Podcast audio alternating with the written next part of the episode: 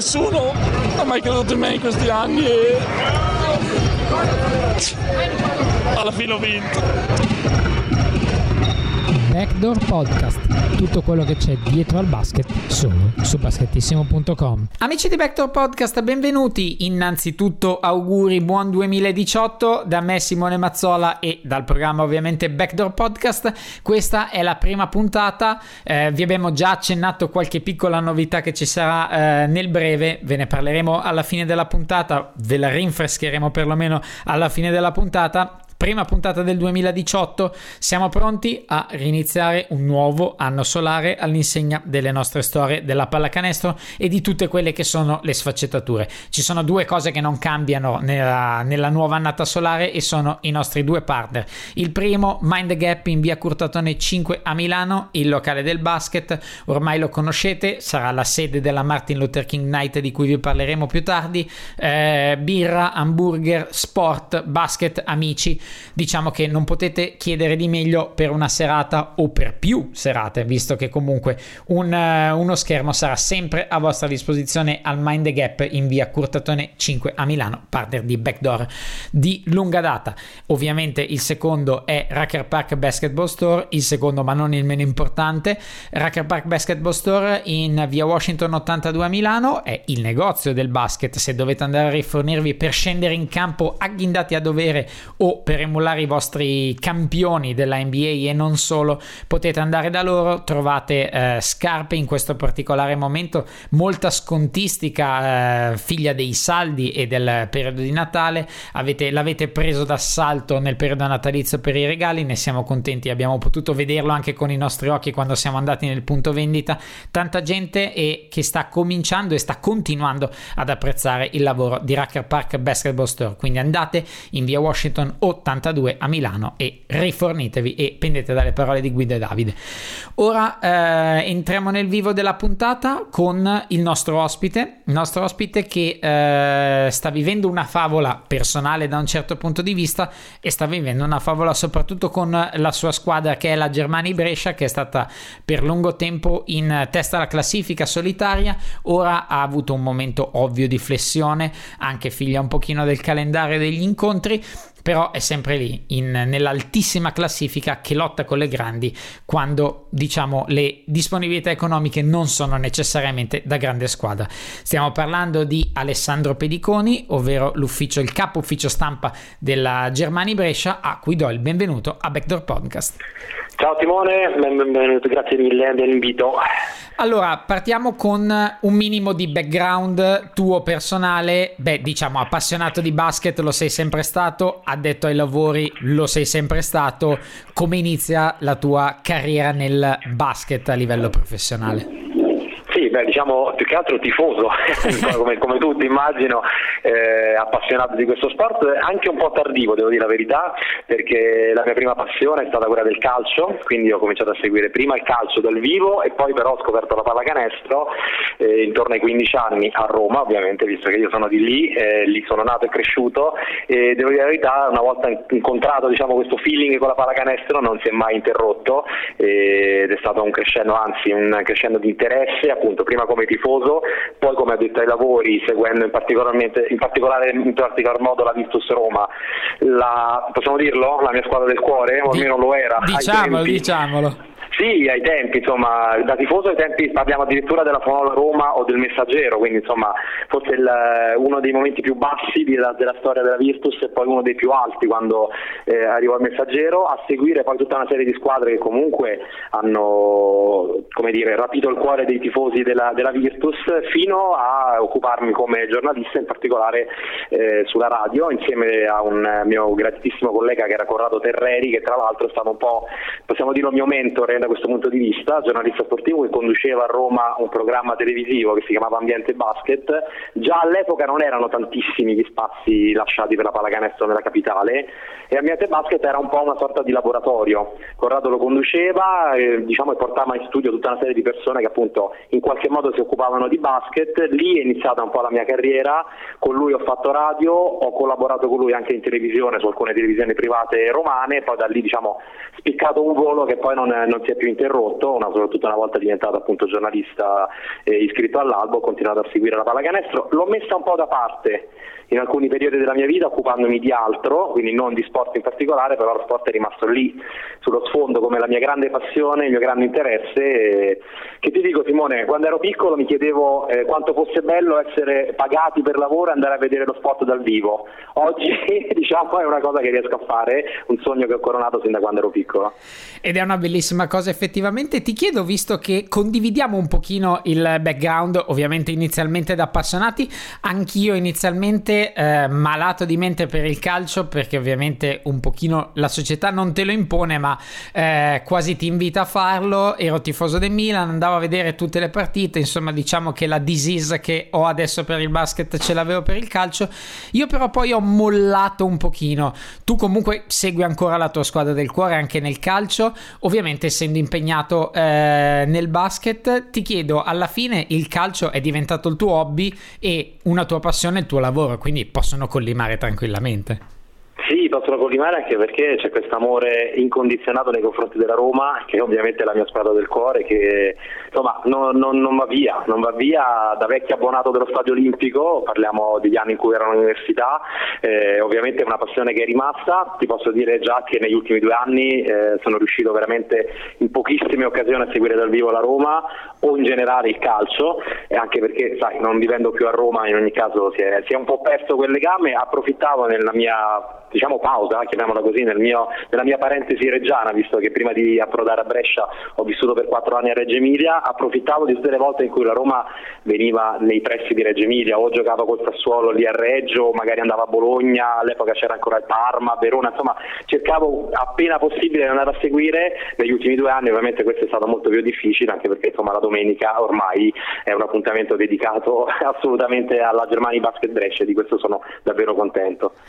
E a proposito proprio del, del tuo trascorso a Reggio Emilia, eh, possiamo dire, poi toccheremo anche magari qualche altro punto, che eh, hai tentato tutte le strade, hai percorso tutte le strade che riguardassero la pallacanestro, hai detto hai iniziato con la radio, ti sei spostato in una, in una città e in una squadra che con cui non avevi sostanzialmente dei legami né affettivi né di particolari giocatori né particolare lavoro e hai investito il tuo tempo a Reggio Emilia eh, facendo un bellissimo progetto legato solo ed esclusivamente alla, alla pallacanestro reggiana, mi riferisco a R News, che era un qualcosa di, eh, se vogliamo, unico all'interno del panorama, cosa che però in realtà in America ad esempio c'è sempre e che magari in Italia potrebbe essere molto più curato, cioè avere qualcuno che parli solo ed esclusivamente e ad ampio raggio di una squadra in particolare, quella della sua città o quella del momento in cui vive. Che esperienza è stata quella per te? Guarda, devo dire la verità, sono, sono stato fortunato, nel senso eh, che sono arrivato a Reggio Emilia nel momento in cui la pallacanestro era in grande ascesa, ho potuto vivere appunto dal vivo eh, la, la, vittoria dell'Euro Challenge nel 2014, ho seguito da vicino, forse anche da vicinissimo, una squadra che comunque ha fatto due finali scudetto consecutive, che ha vinto una Supercoppa italiana, quindi chiaramente c'era molta attenzione in quel momento a Reggio Emilia, ma credo che ci sia ancora, anche se ripeto, io adesso non abito più lì, però è una è uno sport che lì era in grande ascesa e io ho un po' approfittato, diciamo, ho unito questa mia passione e qualche mia competenza con gli spazi che sono riuscito a trovare in quel momento in città. Quindi nelle due stagioni che ho vissuto in particolare vicino alla squadra sono riuscito a fare due diciamo, servizi editoriali. Il primo anno eh, su Radio R, che è una, una radio privata reggiana, eh, grazie anche all'intervento di due colleghi e amici che sono Alessandro Carazzi e Davide Draghi, abbiamo gestito un programma radiofonico tecnico praticamente dedicato una volta a settimana che partiva dalla, pala- dalla pallacanestro reggiana e poi spaziava un po' in tutto quello che era appunto la pallacanestro italiana e internazionale. Sono riuscito ad avere ospiti anche importanti, cioè parlo proprio da tutti i giocatori della, de- della pallacanestro reggiana che sono venuti in studio da noi fino a collegamenti telefonici con il presidente federale, il presidente di Lega, con gli altri presidenti delle squadre, insomma partivamo da Reggio Emilia dalla Grissinbon e spaziavamo un po' su tutto. Questo stesso concetto diciamo, è stato preso anche l'anno dopo invece per un mio progetto personale che era appunto R News, quello che tu citavi prima, una newsletter settimanale di circa 25-30 pagine a seconda dei numeri in cui ci, si trovava appunto eh, spazio alle fotografie, spazio ad approfondimenti, ad interviste esclusive, eh, il calendario, all'epoca Reggio Emilia giocava anche l'Eurocup, quindi c'era anche il, il, discorso delle coppe. Ho avuto la possibilità di intervistare lì a Reggio Emilia allenatori importanti, devo dire sono molto molto contenti come Aito quando venne a giocare con eh, Gran Canaria, un, oppure come ho intervistato eh, Vincent Collet quando venne a giocare a Bologna contro Reggio Emilia e allenava lo Strasburgo Friburgo, l'anno prima del, dell'Europeo in Francia, insomma ogni occasione di pallacanestro in quella città che viveva in quel momento un grande, diciamo, c'era un grande anelito nei confronti della pallacanestro è stata per me un'occasione per provare a fare qualcosa di nuovo e di innovativo, devo dire la verità, i risultati sono stati buoni, divertimento ovviamente rassicurato perché come dicevamo prima quando uno comunque gestisce la propria passione, si occupa di, di qualcosa che eh, fa parte proprio degli interessi personali, tutto diventa più facile e credo insomma che di aver portato magari un mattoncino, mettiamola così, anche alla crescita di quella società che credo che oggi sia tra le società più importanti del, del campionato italiano. Ed è assolutamente così e come dicevo era già una, un'iniziativa lodevole che forse magari è anche poco seguita nel senso dell'idea legata a una società di pallacanestro eh, perché è un modo di parlare e anche dicevi per quantitativamente a livello di numeri, insomma era una newsletter non da poco, non la classica mail con due link e due righe. Poi c'è anche dell'altro perché ovviamente ti dedichi anche a un portale, quindi a un progetto ancora più ampio come Sport Express che toccava anche più sport, ovviamente per noi interessante particolarmente parlare di basket, eh, come è invece trasportarsi in una realtà diciamo univoca, sebbene parlasse anche di resto d'Italia, ma partiva prevalentemente da Reggio, a un qualcosa molto più ad ampio raggio che magari per un giornalista è relativamente difficile cambiare, riadattarsi, ma sicuramente ha bisogno di una linea editoriale e comunque prospettive diverse.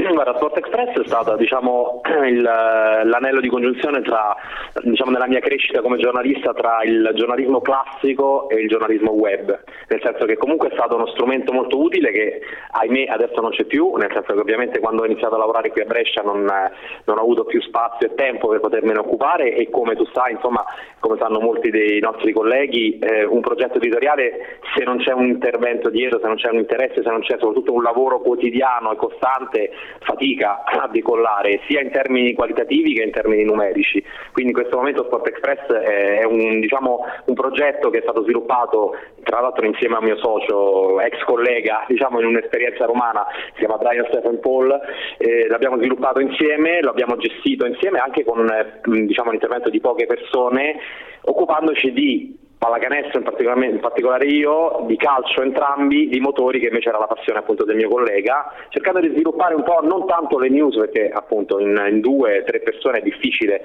riuscire a coprire tutto quello che è l'informazione che arriva a livello sportivo, quanto però magari a livello di approfondimento, quindi riuscire non tanto a spiegare o a raccontare che cosa succede nel mondo dello sport, come ad esempio della pallacanestro, quanto magari cercare di dare una chiave di lettura del capire perché succedono certe cose, perché arrivano certi risultati, perché certi progetti decollano, magari altri no. Quindi aveva un, eh, un taglio editoriale, ovviamente tutto basato sul web, quindi anche lì non è una cosa che si improvvisa da, da un giorno all'altro, ma anzi abbiamo eh, studiato da un certo punto di vista e siamo cresciuti anche da quel punto, da quel punto di vista, eh, abbiamo provato a dare una lettura diciamo, ai, ai, principali eventi di questi tre sport. È stata anche quella una bella esperienza e credo che mi abbia fatto crescere molto e comunque Sport Express è lì, è in un cassetto, chissà che magari un giorno non possa tornare a decollare, magari a riprendere vita.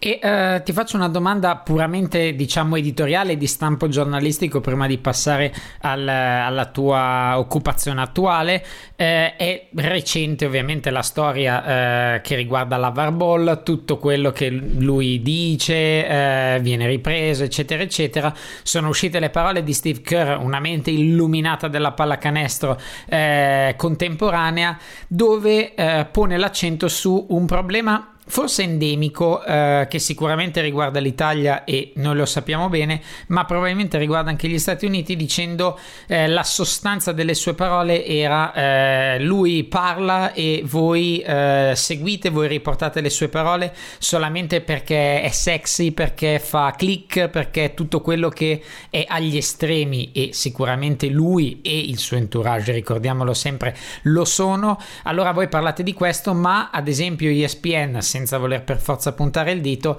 ha perso grandissimi editorialisti, grandissimi giornalisti che facevano cose di livello. Quello è quello che succede anche un po' qui in Italia. Ovviamente la notizia è quella che porta click, però molto spesso non è quella più qualitativa, non è quella più approfondita e probabilmente per questo motivo non è quella che arriva più direttamente all'utente medio. Quindi anche ricordando il tuo Sport Express potremmo fare altri mille esempi. Non sempre un buon prodotto, un bel prodotto che ha dei bei contenuti eh, necessariamente approfonditi e con quel pizzico di passione che serve a distinguerli, poi può andare avanti, può sopravvivere, può eh, sfondare anche nel mondo del web che da un certo punto di vista è crudele. Ecco, ti chiedo perché secondo te c'è questa difficoltà un pochino anche da parte di tutti noi a andare un po' oltre l'apparenza?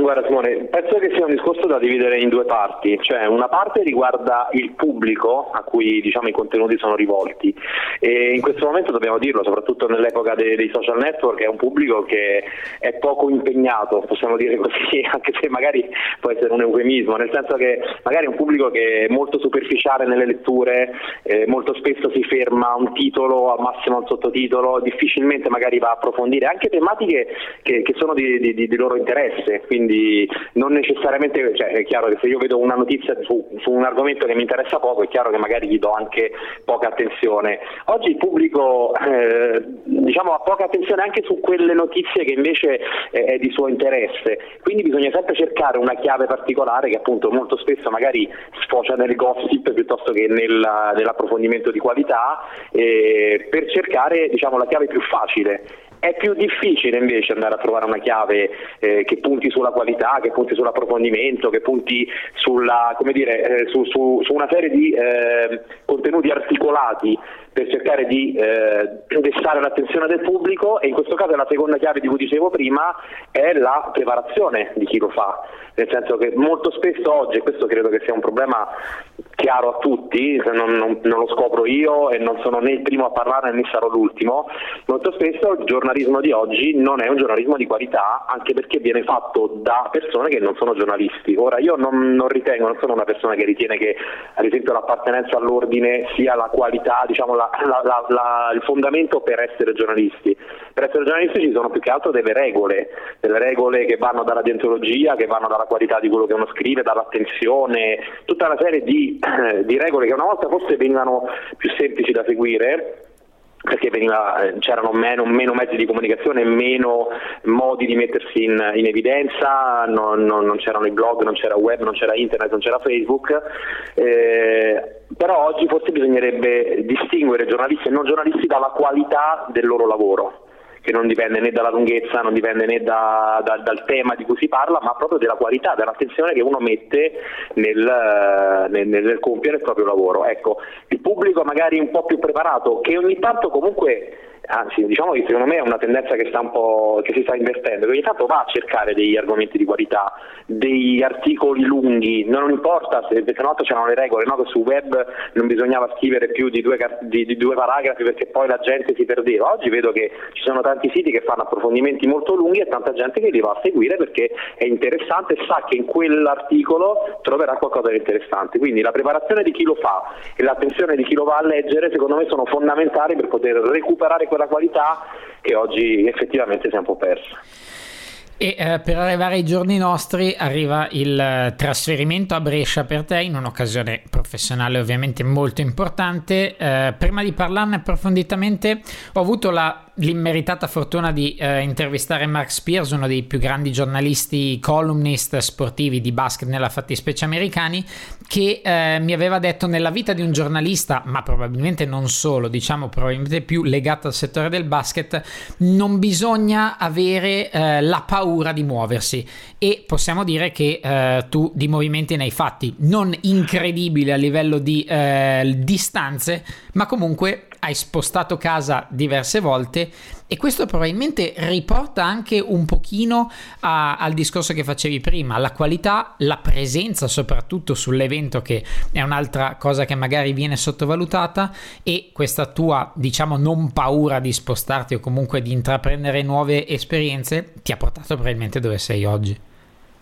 Guarda, io credo che eh, il fatto di spostarsi dalle proprie posizioni non sia una cosa semplicemente fisica, quindi appunto magari lasciare la città dove uno è nato e cresciuto, insomma io a Roma alla fine ci ho vissuto per 39 anni, quindi non è stato facilissimo diciamo, lasciare le proprie radici, lasciare la propria famiglia e spostarsi, ma anche da quelle che sono le posizioni professionali, cioè magari andare a sperimentare qualcosa di nuovo, andare a provare un lavoro diverso da quello che magari uno è abituato a fare, io credo che sia un po' la, non solamente la chiave per riuscire a fare un buon lavoro a livello professionale, ma sia anche un po' il sale della vita, cioè cercare delle esperienze nuove e interessanti e coinvolgenti e magari ogni tanto buttarsi anche in qualche, in qualche avventura che non rientra proprio tra i, diciamo, nei terreni conosciuti, perché, perché, è un arricchimento, è un arricchimento personale professionale e credo che appunto eh, tutto quello che abbiamo citato prima, insomma i vari tentativi con eh, il sito, con eh, R-News, ma anche le varie trasmissioni radio che abbiamo provato a fare sia a Roma che a Reggio Emilia, ma anche questo lavoro qui a Brescia, credo che rientri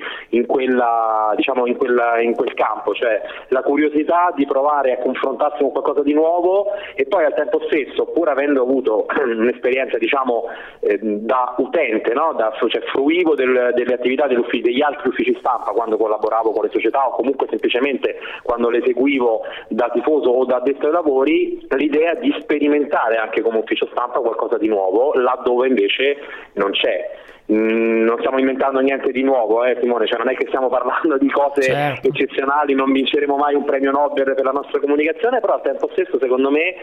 c'è qualcosa che possiamo continuare a fare per poter interessare il pubblico, soprattutto in questo momento in cui poi la pallacanestro italiano si sa, vive un, momento, eh, vive un momento di difficoltà e la comunicazione da questo punto di vista può essere utile sia per il coinvolgimento del pubblico, ma anche, e questo lo sto imparando giorno dopo giorno, come chiave per il business, per riuscire ad attirare un po' di eh, aziende, sponsor, eh, fondi, perché poi chiaramente tutto è proporzionato a quello e la pallacanestro può crescere solo se dicrescono gli investimenti che, che le sono intorno. E eh, nella tua posizione di addetto stampa attuale, eh, quanto, è stato, quanto è importante per te per valutare eh, priorità, spazi, tempi, eh, gestione delle cose? Quanto è stato importante per te avere il background di essere sostanzialmente stato dall'altra parte della barricata, quindi aver dovuto chiedere eh, interviste, chiedere spazi, chiedere momenti, magari di, di faccia a faccia con i protagonisti, e che adesso tu devi concedere, magari ragionando proprio su quello che era, erano le tue richieste e magari ti aiutano anche a comprendere maggiormente quali sono le esigenze di ogni singolo giornalista che ovviamente ha i suoi interessi, ha il suo peso politico, ha la sua voglia di farlo, ha la sua voglia di comunicarlo, eccetera, eccetera, eccetera. Quanto ha influito nella, nel, probabilmente nel permetterti di fare un lavoro migliore? Guarda, ha influito, non lo nego, eh, ha influito perché aver vissuto diciamo, l'esperienza dall'altra parte della barricata fa sì che nel momento in cui eh, vai a assumere appunto il ruolo di ufficio stampa o comunque responsabile della comunicazione, tu comunque già parti dalla conoscenza di molte di quelle che sono le esigenze dei tuoi colleghi. Questo sicuramente aiuta, aiuta, eh, non, aiuta a conoscerle, poi magari provare a risolvere è un'altra questione che spesso magari non dipende esclusivamente da me o comunque dai nostri uffici, però faccio un esempio, eh, sapere quali sono le esigenze nel momento in cui c'è una partita, eh, voglio fare un esempio per tutti, Brescia quest'anno, la Germania Basket Brescia nelle partite casalinghe sta sperimentando la mix zone, la mix zone è uno spazio eh, al termine della partita, quindi immediatamente dopo la sirena finale, prima ancora che i giocatori arrivino negli spogliatoi, passano in una zona dove i giornalisti li possono intervistare, esattamente come accade in tutte le manifestazioni internazionali, l'ho visto quando sono andato a vedere le finali di Eurolega, l'ho visto quando seguito i campionati europei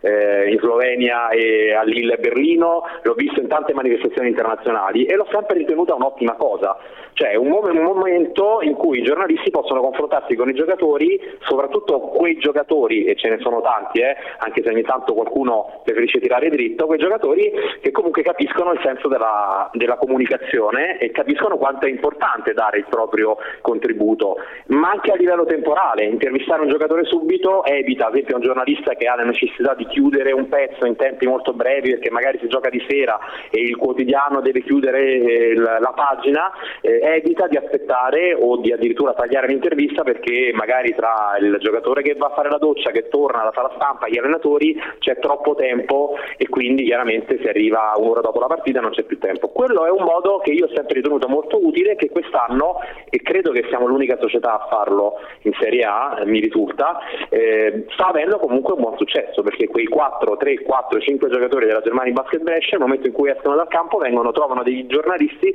pronti a intervistarli e rilasciano esattamente come è accaduto ad esempio nella Fanalì di Coppa Italia dello scorso anno a Rimini, lasciano il proprio pensiero e permettono ai nostri colleghi di lavorare nel modo migliore. Questo è un piccolo esempio, è chiaro che magari se non avessi avuto l'esperienza di andare all'estero e vedere come sono sviluppati le, le Amazon in, in, altre circostanze o ad esempio anche senza andare all'estero esperienze ripeto come la Pana Late magari se non avessi avuto quel tipo di esperienza non mi sarebbe venuto in mente o comunque non avremmo lavorato per, per, per realizzare una cosa del genere. Questo è un esempio di come poi alla fine sai, l'esperienza da giornalista e da addetto ai lavori poi comunque può essere utile nel momento in cui da ufficio stampa decidi di eh, coordinare la comunicazione di una squadra ed effettivamente nella fattispecie mi sembra una, una grandissima idea e una, una, facilitazione non da poco eh, per appunto il giornalista che, con cui gli hai già fatto gli esempi tu che deve chiudere l'articolo, chiudere il giornale senza aspettare come succede in tantissimi altri campi eh, altre situazioni post partita, post conferenza stampa dell'allenatore, post quindi la voglia di, del giocatore molto di più di andarsene e eh, quindi diventa sempre tutto molto più difficile difficile. Eh, venendo alla tua mansione specifica, eh, mi piacerebbe spiegare un pochino più ad ampio raggio di che cosa si tratta perché il responsabile della comunicazione deve ovviamente comunicare, deve gestire quello che succede con i media all'interno della partita, ma non solo, ci sono tante sfaccettature e ci sono anche tante sfaccettature del lavoro che devi fare in settimana quando il tal giornale, il tal sito web, il tal giornalista ti chiedono le interviste, tu devi coordinarti con i giocatori, con l'allenatore, con la società, quindi è un lavoro molto molto gestionale e che va oltre il fatto ovviamente molto basico di fare un comunicato stampa o di comunicare quello che vuole la società. Eh, quale pensi sia l'aspetto più sottovalutato o meno considerato che si conosce meno del tuo lavoro? Allora, guarda, ti posso dire, eh, l'obiettivo come responsabile della comunicazione, ma è un obiettivo che ci siamo posti come società con tutto l'ufficio marketing e comunicazione di cui, di cui faccio parte, è quello di riuscire a mettere in piedi una comunicazione che eh, esuli che non dipenda dai risultati raggiunti dalla squadra e credo che sia l'obiettivo forse più difficile da raggiungere. Cioè, ti faccio un esempio, noi abbiamo avuto un periodo, stiamo vivendo insomma ancora, nonostante eh, gli ultimi risultati un po' incerti, stiamo comunque vivendo un momento magico perché nessuno pensava che potessimo arrivare alla fine del girone d'andata con questo record, nessuno pensava che saremmo rimasti in testa alla classifica per 13 giornate, nessuno pensava che per 7 giornate saremmo rimasti in testa alla classifica da soli, davanti a tutti. E è un momento magico e chiaramente in questo momento tanti riflettori si sono accesi sul basket Brescia Leonessa, tanta gente si è avvicinata a noi per cercare di conoscerci un po' meglio, per avere appunto delle interviste con alcuni giocatori o con i nostri dirigenti o con il nostro staff tecnico, eh, appunto si sono accorti di noi grazie ai risultati che abbiamo raggiunto. Il nostro obiettivo è quello che si accorgano di noi, del lavoro che facciamo, della bontà diciamo, del lavoro che facciamo, di questa squadra, dei, loro, eh, dei, dei, dei, suoi giocatori, dei protagonisti, anche dietro le quinte, quindi non solamente per quello che fanno in campo, ma anche proprio per quello che sono, per eh, le esperienze che hanno vissuto, per il percorso che hanno, che hanno vissuto durante la loro carriera, eccetera, eccetera. Noi vorremmo che questi riflettori si accendessero anche quando i risultati magari appunto non arrivino, non arrivino così positivi come, come come stanno arrivando adesso o magari non arrivino proprio, cioè una comunicazione che esuli dal risultato del campo, perché comunque ogni società eh, in Serie A, ogni squadra, ma non solamente in Serie A, ha comunque una storia da raccontare, anzi ha più storie da raccontare e la bravura di un ufficio comunicazione è quella di raccontare queste storie, quindi permettere agli altri di conoscerla e lì entra in campo ad esempio delle, delle, delle interviste, dei rapporti con gli altri colleghi, con giornali o altri siti, ma anche spesso costruirle, ad esempio eh, stiamo, stiamo, lavorando per cercare di strutturare, di strutturare, un canale YouTube, un canale abbiamo chiamato Leonessa Channel, lo stiamo cercando di sviluppare con una serie di interviste che vadano un po' anche dietro le quinte per presentare delle storie ancora prima che magari qualcuno si accorga di noi o ancora prima qualcuno che ce le chieda, eh, di, di, che ci chieda di raccontarle. Questa è la, la vera sfida, cioè avere una, una, comunicazione con una barra dritta diciamo, che vada comunque a presentare la squadra, a farla conoscere, a incuriosire. Qui ovviamente anche il discorso dei social network è fondamentale. Eh, il nostro ufficio comunicazione gestisce i social network, eh, vorremmo fare di più anche perché insomma, ci sarebbe veramente tanto terreno, forse addirittura ogni social network dovrebbe avere una persona ad hoc che se ne occupi e questo ovviamente ancora eh, non abbiamo una struttura tale da potercelo permettere, quindi non è un, eh, una cosa che riusciamo a fare, riusciamo a sviluppare alcune, alcuni discorsi che vanno dalla presentazione classica, quindi dalle informazioni, da, da quelle che sono diciamo, le, informazioni base che vengono date ai tifosi, fino invece a tutta una serie di informazioni che servono per eh, far partecipare i tifosi. Faccio un esempio, lo scorso anno eh, abbiamo fatto un gioco prima di, della partita contro Varese e, e ti assicuro che non eravamo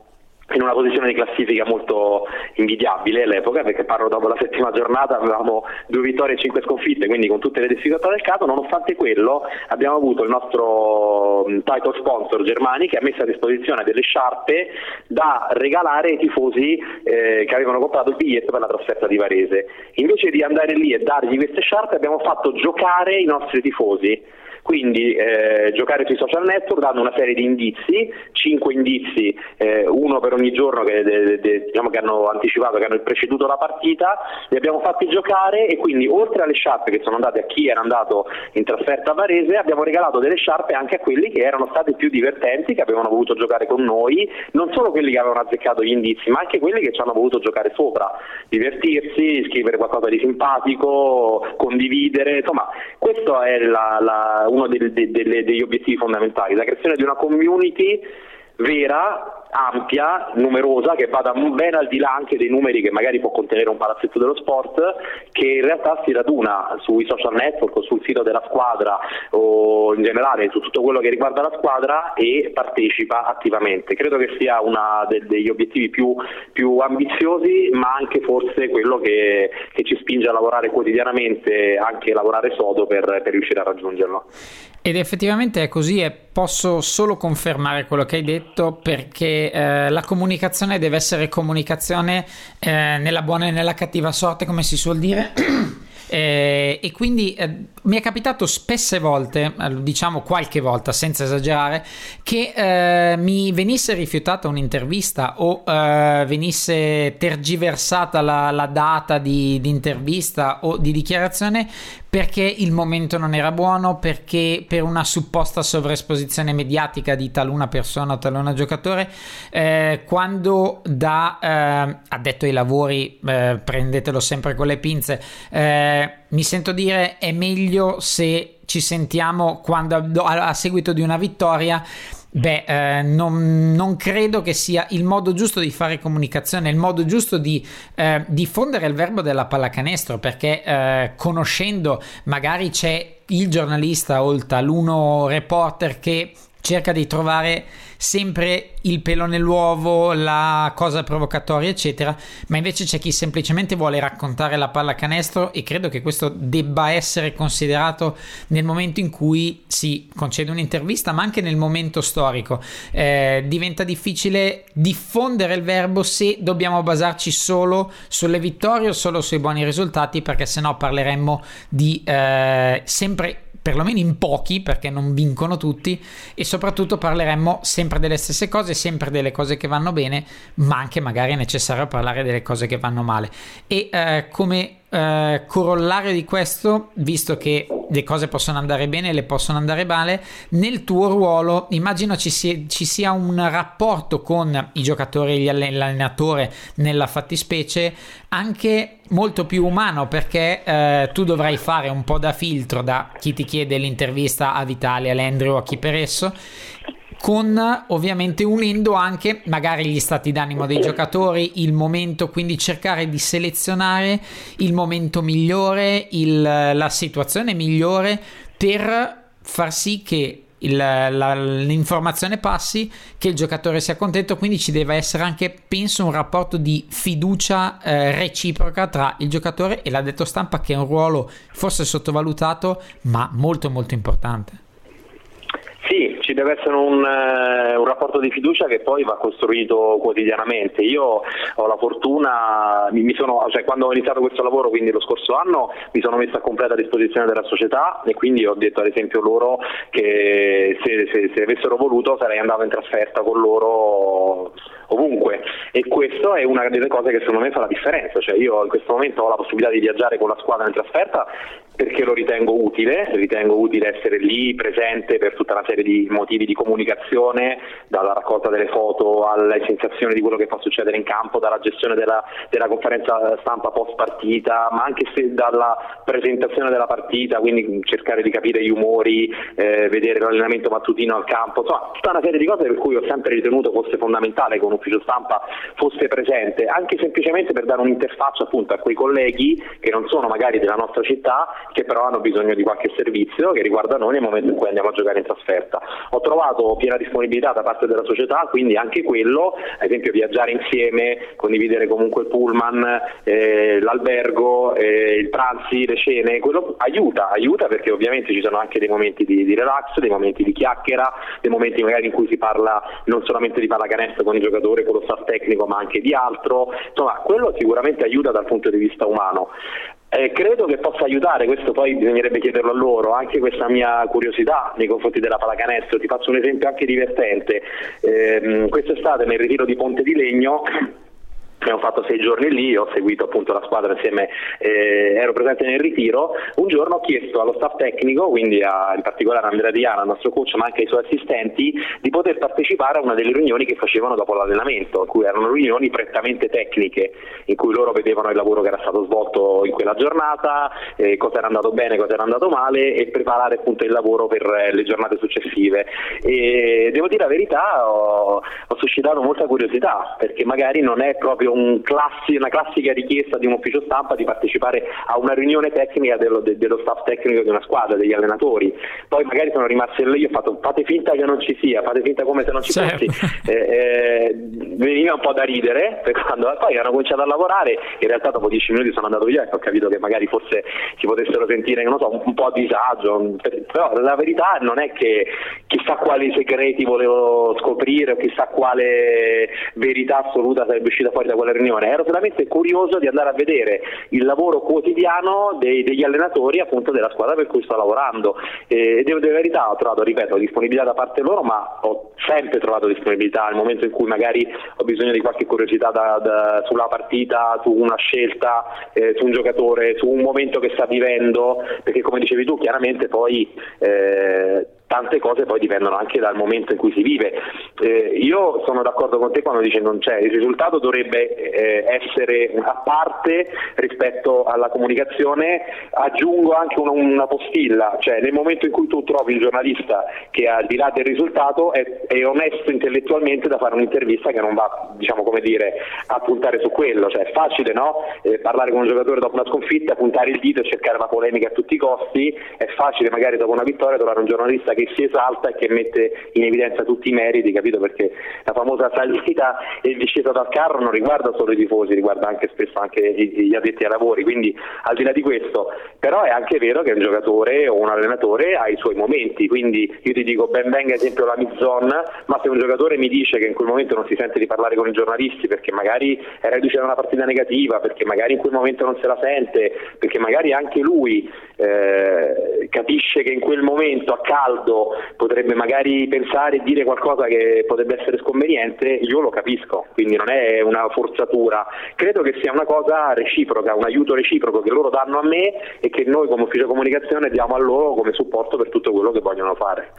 Assolutamente, e sono umani i giocatori, sono umani gli addetti stampa, sono umani i giornalisti. Eh, io ritengo che se un giocatore non se la sente, o piuttosto che magari, eh, come si dice brutalmente, farla fuori dal vaso, tiri dritto, lo, lo accetto e qualsiasi giornalista dotato di intelletto lo, lo può e lo deve accettare, eh, con la contropartita però di eh, la singola situazione viene accettata, le due, tre situazioni vengono accettate avendo però indietro la questione di poter usufruire del tal giocatore, del tal allenatore, eccetera, eccetera, in altre circostanze o avere la possibilità di usufruirne in, molti, in molte situazioni, che ti fa anche dire questa situazione posso lasciarla andare, va bene, oggi lascio perdere, tanto so che magari il martedì posso parlare con più tranquillità con questa persona, mentre se non c'è disponibilità dall'altra parte, perdere quella singola occasione in cui puoi parlare con il giocatore perché rimane solo quella, diventa poi una questione di Stato perché poi se non ho possibilità di parlare alla fine poi non riesco a fare il mio lavoro e quindi questa è la mutua collaborazione.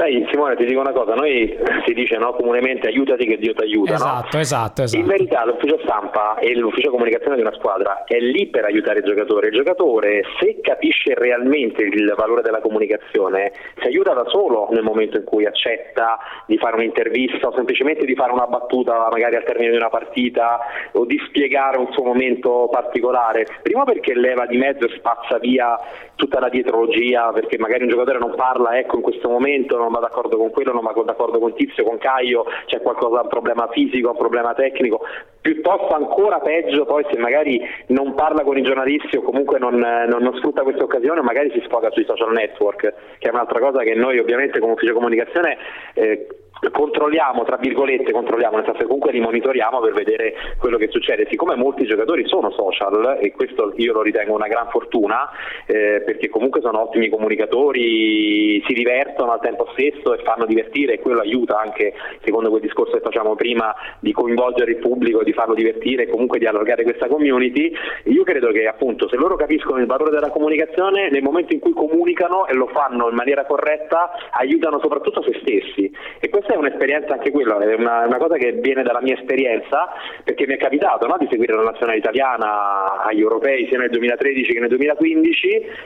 e quello che mi faceva un po' specie era che magari quando, quando, si vinceva si fermavano tutti e questo è un classico. Quando si perdeva e magari anche nei momenti più difficili, no? momenti più complicati, quelli che si fermavano erano i giocatori forse più importanti, cioè penso al Gallinare di turno che è sempre stato disponibile, penso al Berinelli, cioè quei giocatori che probabilmente dall'altra parte dell'oceano hanno imparato il valore della comunicazione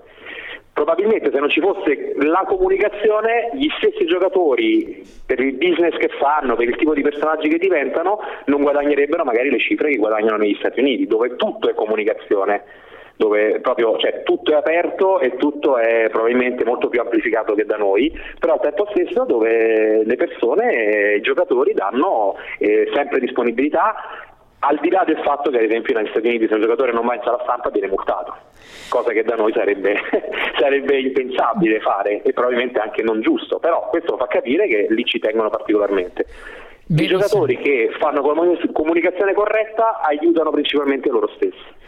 Ed è assolutamente così. Eh, io ti ringrazio per questa piacevolissima e penso proficua eh, discussione proprio sul termine della comunicazione, che era un po' l'obiettivo di puntata, ma è andato veramente a fondo e penso e spero che possa aiutare anche eh, tutti i nostri ascoltatori e tutti gli appassionati a comprendere meglio e avere una logica molto più ampia e una visione d'insieme. Ti ringrazio molto, ti auguro ovviamente in bocca al lupo, ma sta già andando bene, ma fa sempre comodo per la vostra stagione e la tua in particolare e vabbè, al massimo ci sentiremo, allora sappiamo, noi lo chiediamo sempre a tutti, se vincete lo scudetto ci risentiamo, ma sentiamo tutta la squadra, te lo chiedo già adesso, è uno per uno li sentiamo. Ma noi lo scudetto lo vinciamo sempre, anche se non dovessimo vincere quello che si, attacca alla maglietta, l'ottimismo e la gioia di essere comunque in Serie A e di vivere un'esperienza così intensa, guarda, vale quasi uno scudetto ogni domenica, quindi da questo punto di vista ci possiamo risentire presto quando vuoi e soprattutto ti ringrazio per l'invito e per la possibilità comunque di, di, di, di fare questa telefonata. Grazie mille e alla prossima. Ciao Simone, buonasera a tutti. Ringraziamo ancora Alessandro Pediconi, addetto stampa della Germania Nessa Basket Brescia per questo viaggio all'interno della pallacanestro sicuramente, ma soprattutto della comunicazione legata alla pallacanestro vista da un'angolazione diversa, quella dell'addetto stampa che eh, molto spesso è sottovalutato come ruolo ma ha una funzione importantissima all'interno di una società e in realtà all'interno proprio di tutto il tessuto connettivo della pallacanestro. Ora prima di eh, salutarvi e chiudere la prima puntata di questo 2018 di Backdoor Podcast, vi ricordo la Martin Luther King Night. Al Mind the Gap in via Cortatone 5, ovviamente lunedì 15 gennaio, quindi lunedì prossimo, ci sarà questa Martin Luther King Night, una scorpacciata di NBA dalle 7, quindi dalle 19 in poi, tante partite che anche si sovrapporranno, noi vi faremo sapere tramite i social network quali sceglieremo di trasmettere e potrete passare passare con tutta la crew di Backdoor Podcast, gli appassionati, gli ascoltatori, eccetera, eccetera, la serata guardando NBA e mangiando e bevendo ovviamente le prelibatezze del Mind the Gap per rendere molto più vivace la serata abbiamo istituito il Diventa un telecronista per una sera. Eh, come vi abbiamo accennato anche nel video che trovate su Facebook, su Twitter, su tutti i social di Backdoor Podcast, ci sarà questo contest. Faremo una scaletta ovviamente, ci sono già diverse coppie che si sono prenotate per diventare i Flavio Tranquillo e i Federico Buffa di una serata. Potrete commentare un quarto della partita NBA che sceglieremo e che sceglieremo di diverse partite che ci saranno nella serata potrete commentare un quarto assieme al vostro amico e eh, diventare appunto un cronista per una serata passando diciamo 12 minuti di gioco divertenti e al di qua della barricata diciamo dalla parte del microfono in cui dovete spiegare la pallacanestro. Eh, ci sarà molto da divertirsi poi sceglieremo chi eh, vincerà la serata e gli dedicheremo magari un premio particolare per aver eh, avuto questa intanto coraggio nel mettersi in gioco e poi questa bravura nello spiegare nella fattispecie il basket NBA e la partita nel, nel particolare.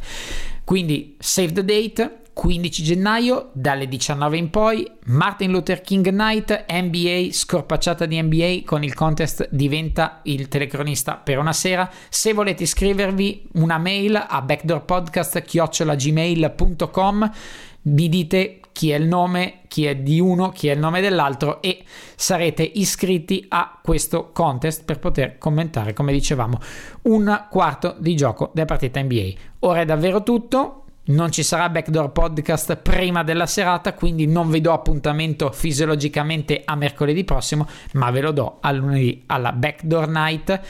Martin Luther King NBA. Quindi un saluto a tutti e ancora buon anno da Simone Mazzola.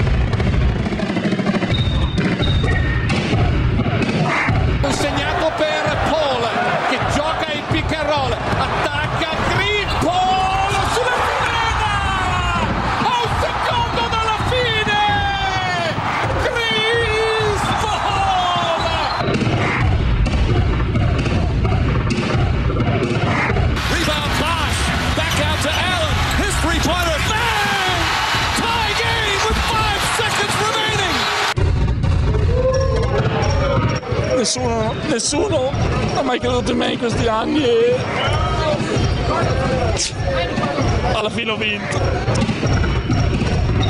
Backdoor Podcast, tutto quello che c'è dietro al basket solo su basketissimo.com.